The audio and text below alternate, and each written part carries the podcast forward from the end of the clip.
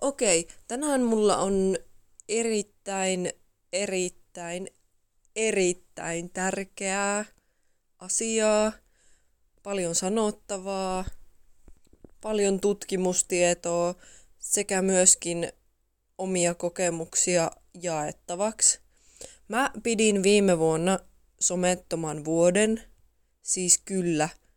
Mä olin vuoden ilman sosiaalista mediaa, ilman Facebookia, ilman Instagramia.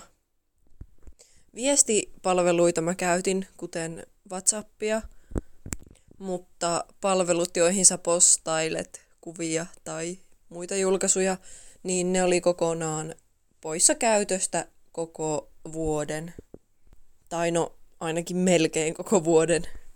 Mä myönnän, joitain repsahduksia mulla tuli, varsinkin sen matkan alussa. Mutta puhutaan nyt silti, että vuosi ilman somea.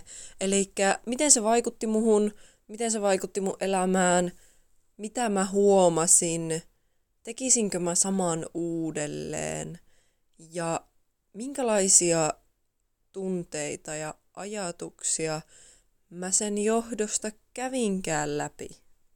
Ja ennen kaikkea, miksi mä ees tein sen.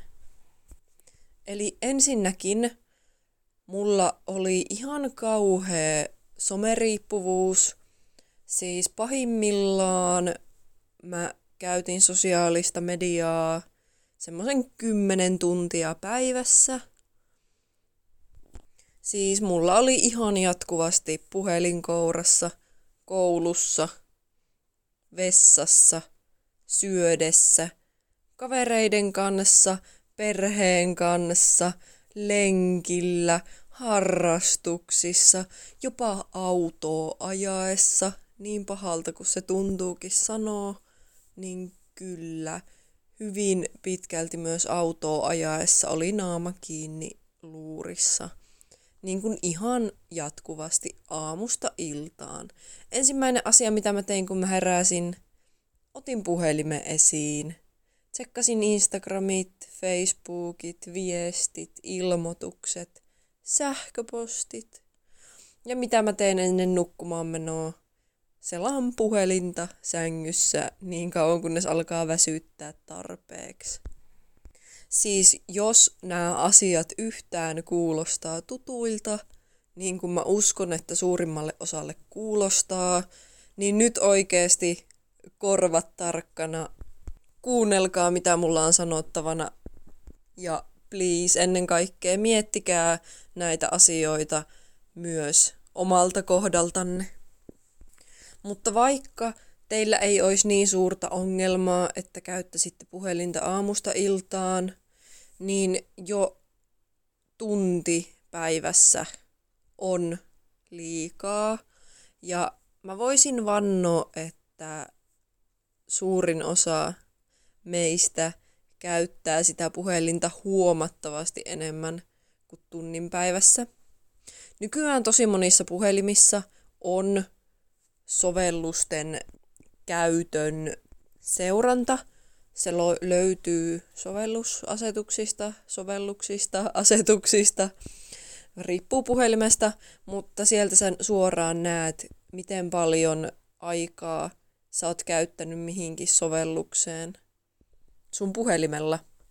Ja vaikka sun puhelimesta ei löytyisi valmiina tehdasasetuksina tämmöistä oman toiminnan seurantaa, niin Play-kaupasta, App Storeesta löytyy kyllä sovelluksia, jotka mittaa sun päivittäistä puhelimen käyttöä. Ja suosittelen ihan ehdottomasti hankkimaan tämmöisen sovelluksen ja seuraamaan sitä omaa somen käyttöä.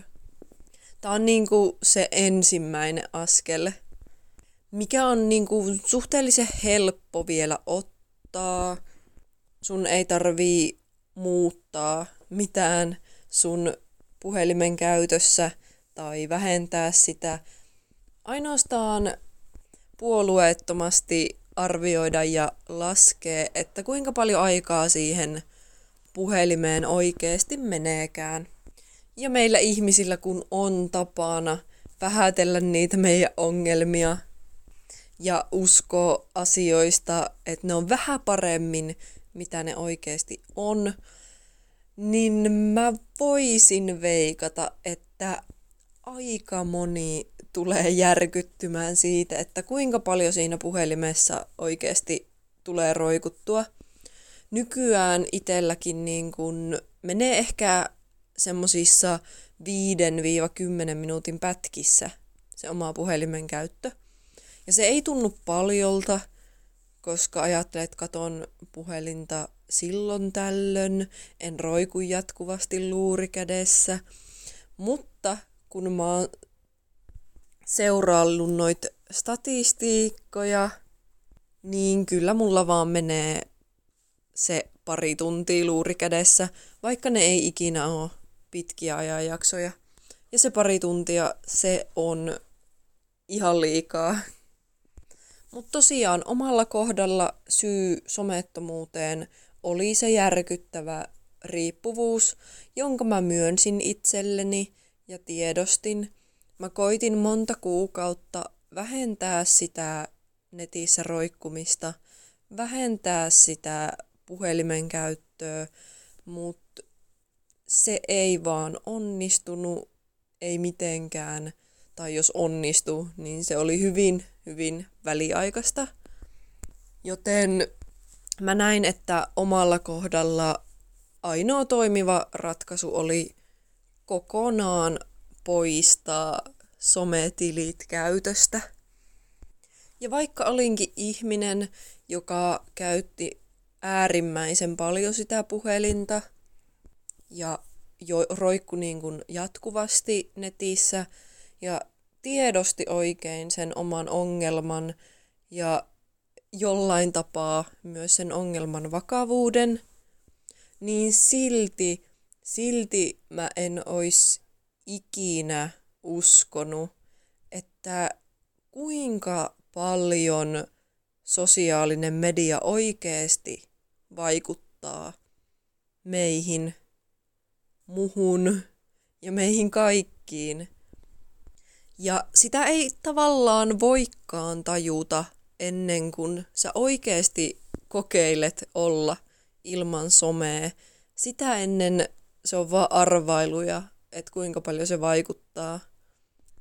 Ja mä voisin vaikka luvata, että me aliarvioidaan sitä, että kuinka paljon sosiaalinen media oikeasti meidän elämään vaikuttaa.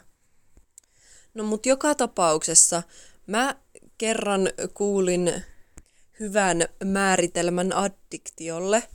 Eli jos sä et pysty olemaan viikkoa ilman jotain asiaa, ilman että se tuottaa sulle jonkunlaista tuskaa, niin saat silloin addikti ja saat riippuvainen tästä asiasta, mitä ilman sä et voi olla tai minkä puuttuminen luo sulle jollain tavalla pahaa mieltä, pahaa oloa. Ja tosiaan, ootteko te ikinä edes yrittänyt olla ilman puhelinta viikkoa? Tai tosissanne ajatelleet asiaa? Mä veikkaan, että aika moni on varmasti ajatellut asiaa, mutta kuinka moni on edes yrittänyt? Mä tiedän monia ihmisiä, jotka on sitä mieltä, että haluaisi ehdottomasti olla ilman somea ja kokeilla millaista elämä olisi. Ja joitain, jotka on myös puhunut sitä, että mä kyllä oikeasti aion yrittää myös. Ja kuitenkaan kukaan ei lähde sitä yrittämään. Asiasta on paljon puhetta, mutta sitä ei lähdetä toteuttamaan. Mutta samalla ei myöskään myönnetä sitä riippuvuutta itselleen, vaan tosi moni ajattelee, että no kyllä mä pystyisin olemaan viikon ilman somea, mutta silti sitä ei yritetä. Ja tämä on mun mielestä aika hälyttävä merkki, Että jos sä uskot, että sä pystyt olemaan viikon ilman somea, niin miksi sä et tee sitä?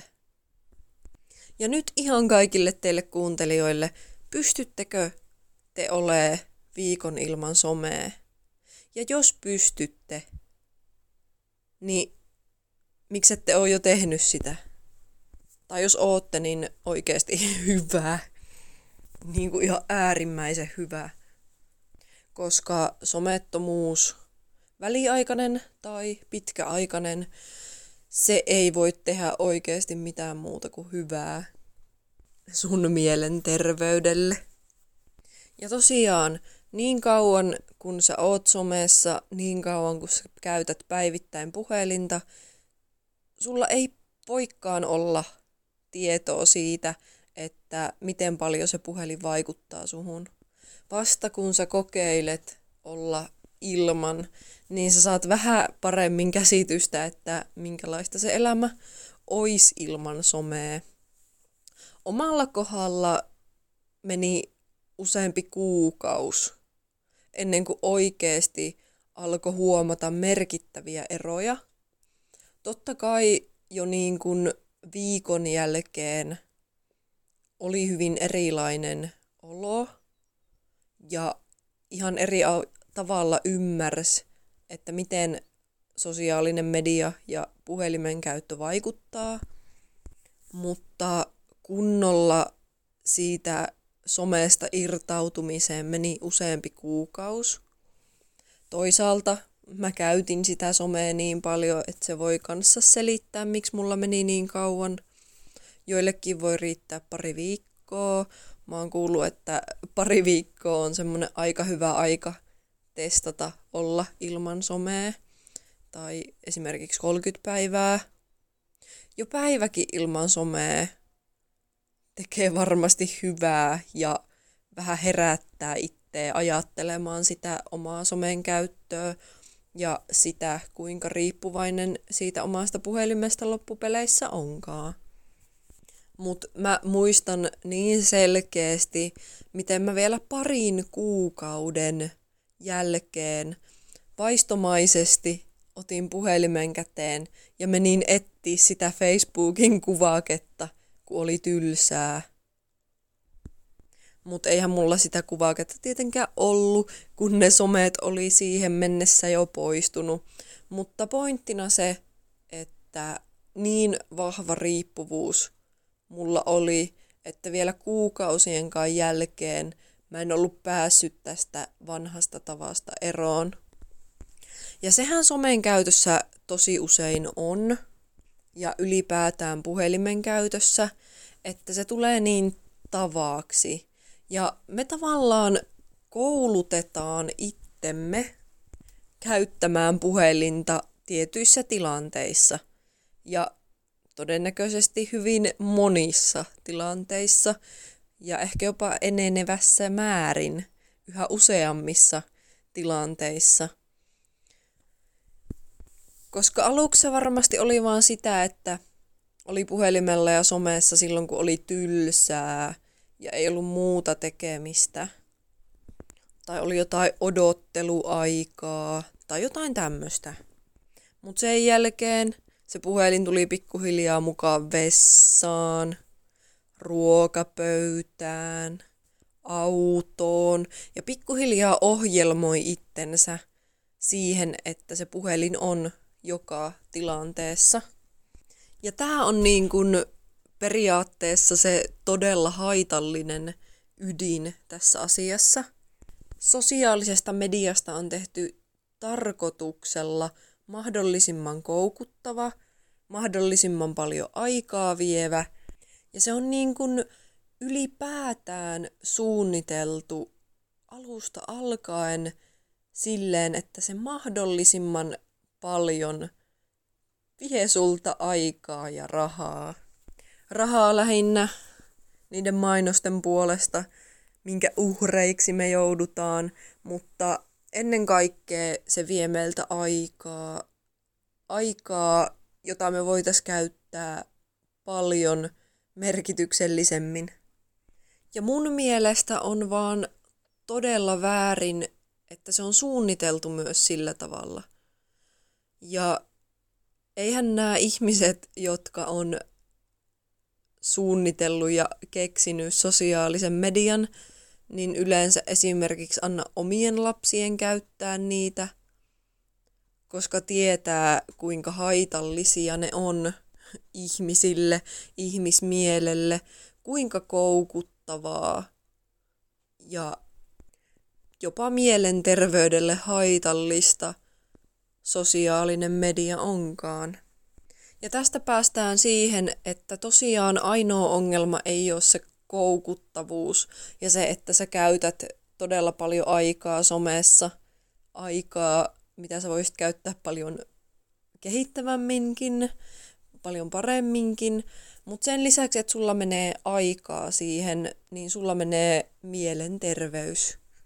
Ja tämähän on ihan tutkittu, todistettu juttu, että runsas somen käyttö lisää ahdistusta ja masennusta.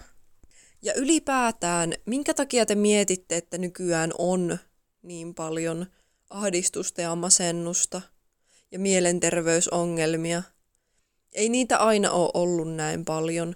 Ja etenkin mua huolestuttaa, että nuoremmilla sukupolvilla on erittäin paljon masennusoireita erittäin nuorina.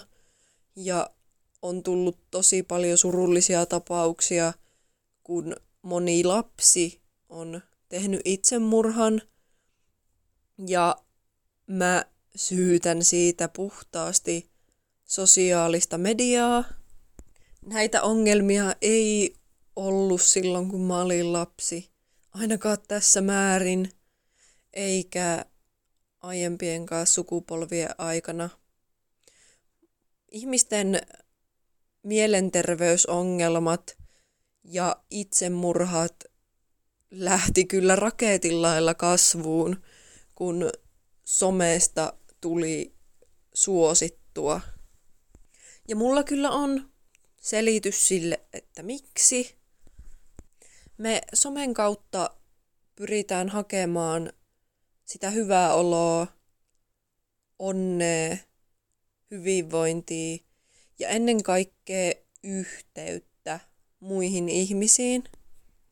Mutta totuus onkin ihan päinvastainen. Ja mitä enemmän aikaa me vietetään somessa, sitä enemmän meistä tuntuu masentuneelta, ulkopuoliselta – kelpaamattomalta, huonommalta kuin muut. Ja etenkin kun me koetaan olevamme ulkopuolisia, niin me haetaan lisää sitä yhteyttä ja yhteenkuuluvuuden tunnetta sieltä sosiaalisesta mediasta, mikä saa meidät taas tuntee olomme vielä ulkopuolisemmaksi. Ja sitten me taas mennään someen ja koitetaan hakea sieltä taas sitä yhteyden tunnetta. Että siinä on hyvin vaarallinen oravan pyörä, hyvin huolestuttava kierre, joka saa sitten ihmiset kokemaan olonsa hyvin ulkopuolisiksi ja eristäytyneiksi, joukkoon kuulumattomiksi. Kun some on niin pitkälti illuusio. Kaikki näyttää sosiaalisessa mediassa ne omat parhaat puolet, oman elämän huippukohdat. Sinne laitetaan niin muokattuja kuvia ja esitetään sitä, että se oma elämä on niin täydellistä. Ei kaikki tee sitä, mutta kyllä tietyllä tapaa jokainen koittaa korostaa niitä hyviä hetkiä ja jokainen kuitenkin esittää elämästään vaan ne tietyt asiat, jotka valitsee yleensä hyvin tarkkaan ja pyrkii antamaan sitä tietynlaista kuvaa siellä sosiaalisessa mediassa.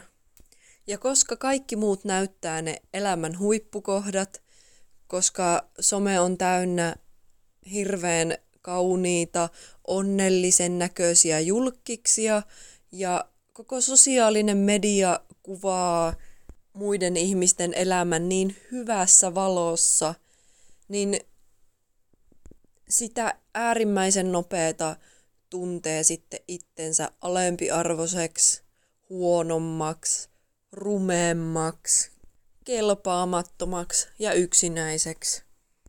Ja vaikka sä tiedostaisitkin, että jokainen julkaisee vaan ne huippukohdat elämästään, ja että kyllä kulissien takana jokaisella on myös vaikeuksia ja jokaisella on myös sitä paskaa, niin se silti tietyllä tapaa unohtuu meiltä kaikilta.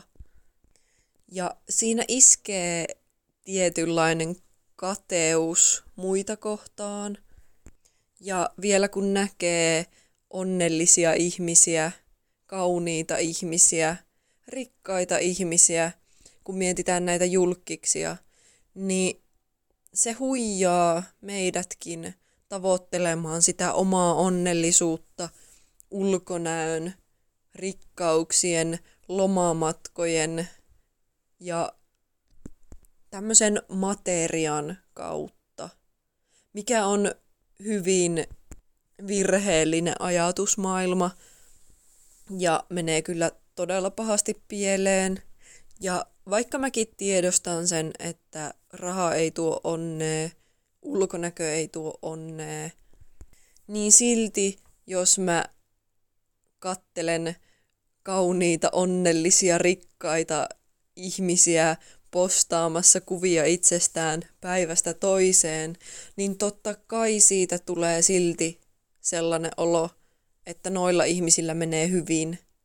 Vaikka se menisi vaan sun alitajuntaan, vaikka sä sun tietoisella mielellä ymmärtäisit, että asiat ei oo niin loistokasta, mitä ne julkikset antaa ymmärtää, niin kyllä se uppoutuu syvälle sun alitajuntaan. Ja mä oon huomannut sen nyt, kun mä oon palannut someen, ymmärtänyt, miten paljon some on semmoista feikkaamista ja illuusion luomista, niin silti mulle tulee semmoinen pieni kateuden ja haikeuden tunne. Ennen kaikkea ehkä se haikeus, että itellä ei ole niitä samoja asioita, mitä muilla on somessa näkyvillä, mistä muut on onnellisia, mistä muut on iloisia, ja itse ei sitten saa sitä.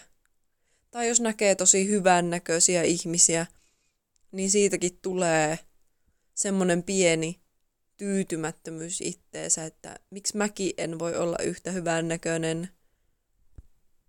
Ja se on tosi surullista, mutta samalla myös valitettavasti väistämätöntä, etkä sä voi välttyä siltä ihan sama kuinka paljon sä tiedostaisit sen, että somessa näytetään vaan ne elämän parhaat hetket.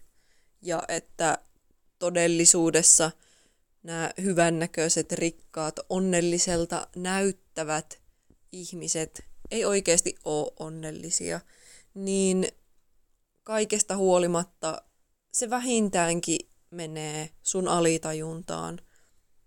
Ja sitä osaa tavalla itsessäni mä en ymmärrä, että minkä takia pitää seurata näitä superkauniita ja menestyneitä ihmisiä, koska niiden seuraamisesta tulee vaan alemmuuskompleksi itselleen ja jotenkin alkaa kokea sitten itsensä huonompana, vaikka me kaikki ollaan samanarvoisia, totta kai, niin se alemmuuskompleksi on silti niin helppo luoda.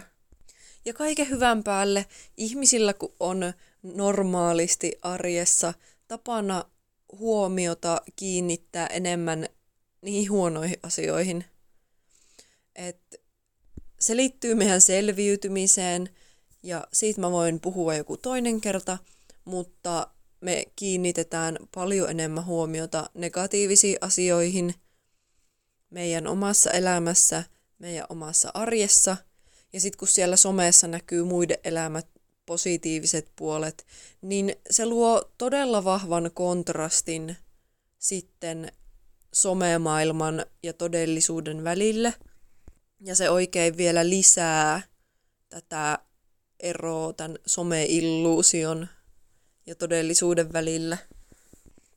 Lisää pointteja, miksi sosiaalinen media on niin koukuttavaa, on totta kai meidän rakas dopamiinihitti, mikä myös tulee monista huumeista, alkoholista, tupakasta, niin myöskin tykkäykset antaa sulle kivan pienen dopamiinihitin sun aivoihin. Ja se on yksi tekijä, miksi tykkäykset, kommentit ja muutkin ilmoitukset on niin olennainen osa somea ja sitä, miksi se on niin koukuttavaa. Koska aina kun sä saat tykkäyksen ja sä meet tsekkaa sen tykkäyksen, niin sä saat sen pienen dopamiinihitin, joka tuo sulle hyvä olon tunnetta ja joka myös on koukuttavaa ja sä haluat tehdä se uudestaan. Ja parhaimmillaan sä käyt päivittämässä sun Instagramin etusivua sen jälkeen, kun oot julkaissut jonkun kuvan ja ootat oikein niitä tykkäyksiä ja että no nyt niitä tulee ja tuleeko täältä tykkäystä ja monta tykkäystä. Ja sitä ei tarvi hävetä, että näin tekee. Suurin osa varmasti tekee näin. Tai suuri osa ihmisistä, jotka käyttää Instagramia. Ja se on todellakin ymmärrettävää. Ihan vaan koska sillä tavalla meidän aivot toimii. Et siinä mielessä vaikka sosiaalinen media on hyvin eri asia kuin alkoholi tai tupakka, niin se tietynlainen mekanismi siellä taustalla, mikä aiheuttaa riippuvuutta, on meidän aivojen kannalta hyvin samankaltainen. Vaikka ei niin kuin sosiaalisen median käyttäjät yleensä ajattele, että voi vitsi kun mä aloitin jo koskaan käyttämään sosiaalista mediaa ja haluaisin vaan lopullisesti lopettaa sen toisin kuin tupakan käyttäjät. Mutta silti molemmat aiheuttaa hyvin paljon hyvin vahvaa riippuvuutta. Ja sosiaalinen media vaikeuttaa myös keskittymistä äärimmäisen paljon.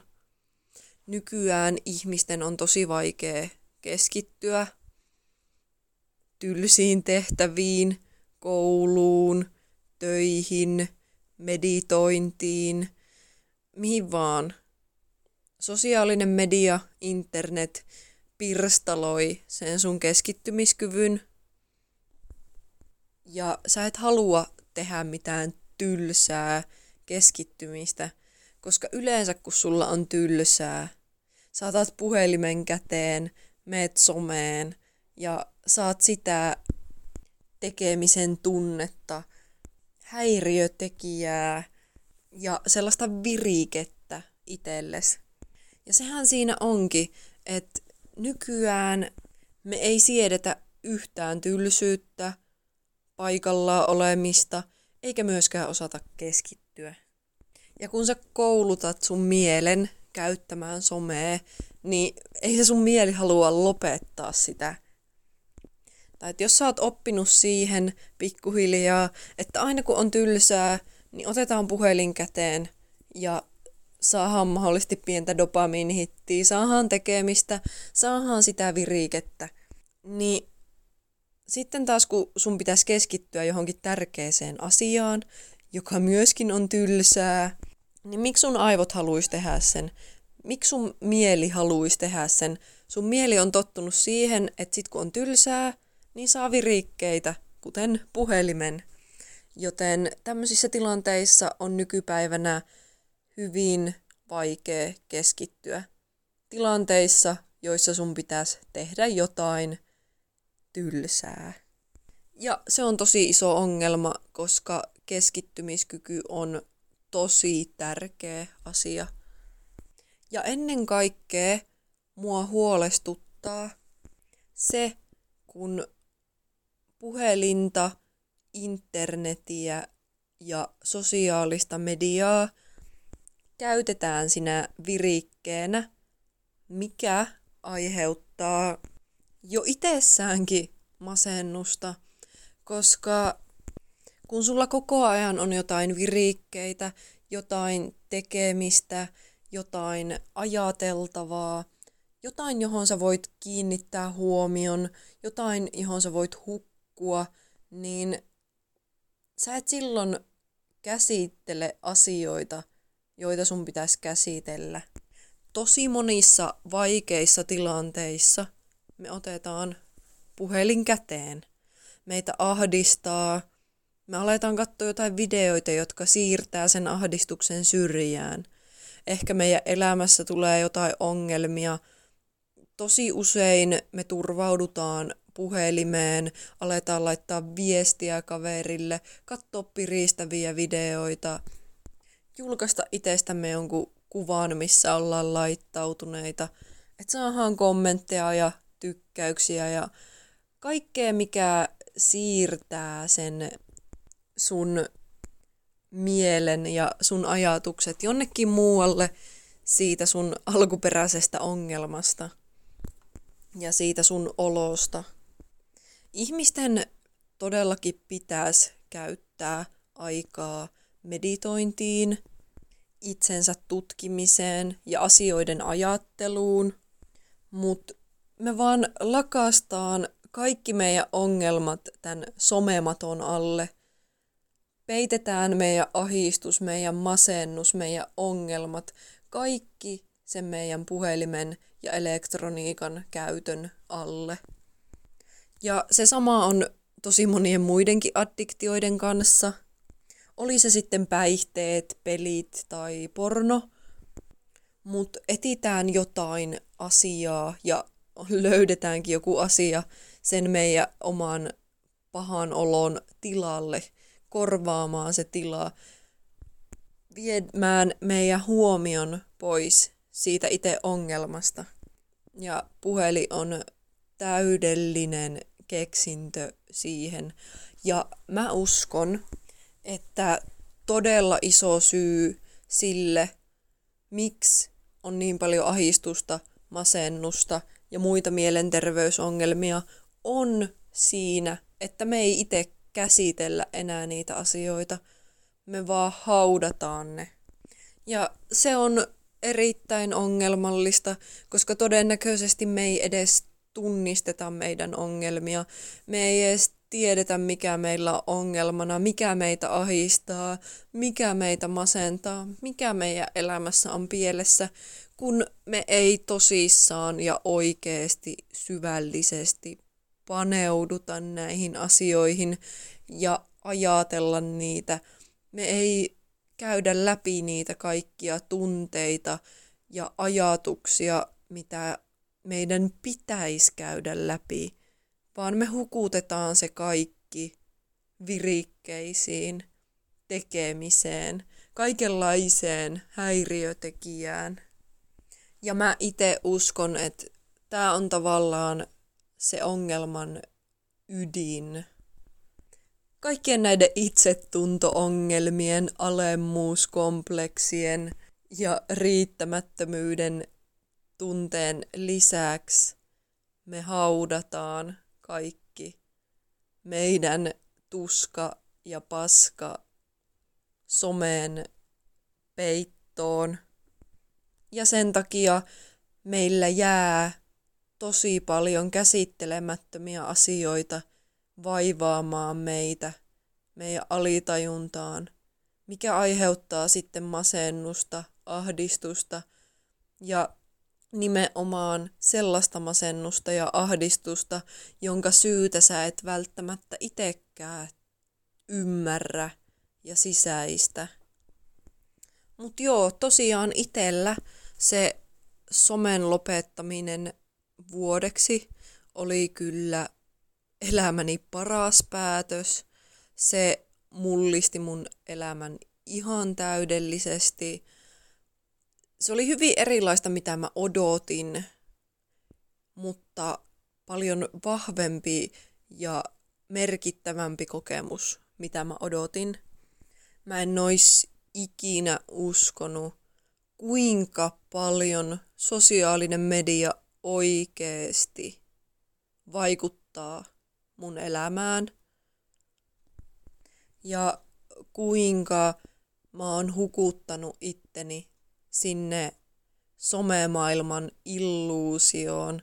Ja tavallaan jopa voisin sanoa, että oli kadottanut sen kosketuksen todellisuuteen ja eli enemmän siinä puhelimessa. Suurin ongelma mulle oli se, että mitä mä teen sit kun mä en ole puhelimella. Et eihän mulla sit ole mitään tekemistä. Mut kun ne muutama kuukausi siitä oli kulunut, niin mä olin löytänyt itselleni todella paljon kaikenlaista tekemistä. Aloin meditoimaan, käymään pidemmillä lenkeillä, liikkumaan ulkona, piirtämään, maalaamaan, opiskelemaan. Siis mä aloin vapaaehtoisesti opiskelemaan niin kuin ihan vaan puhtaasta mielenkiinnosta. Mä aloin oikeasti kiinnostua asioita, mitä maailmassa tapahtuu, mitä tiede on. Mä kiinnostuin ihan hirveästi avaruudesta, luonnosta, tieteestä, maailman kaikkeudesta. Ja aloin just harrastaa kaikenlaista, mikä tekee mulle tosi hyvää pitkälläkin aikavälillä.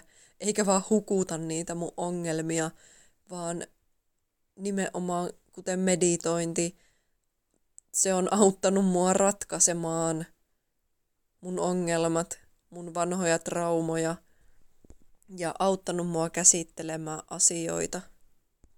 Ja ennen kaikkea se tärkeä pointti, minkä mä tajusin, oli se, että mä olin kadottanut oman itteni. Mä olin kadottanut yhteyden itteeni hukuttamalla itteni ja ajatukseni kokonaan sinne someen. Ja kun mä olin ollut kuukausia ilman somea, mä aloin oikeasti löytää sen yhteyden itseeni ja aloin oikeasti ymmärtää, kuka mä oon, mitä mä haluan ja ennen kaikkea se, että mitä mä haluan. Mä oon aina ollut jotenkin ihan pihalla siitä, että mikä mä haluan olla, mitä mä haluan tehdä, mutta heti kun mä jätin sen someen pois, niin mä aloin löytää paljon asioita, mitkä mua kiinnostaa ja mitä mä haluan oikeasti tehdä tulevaisuudessakin.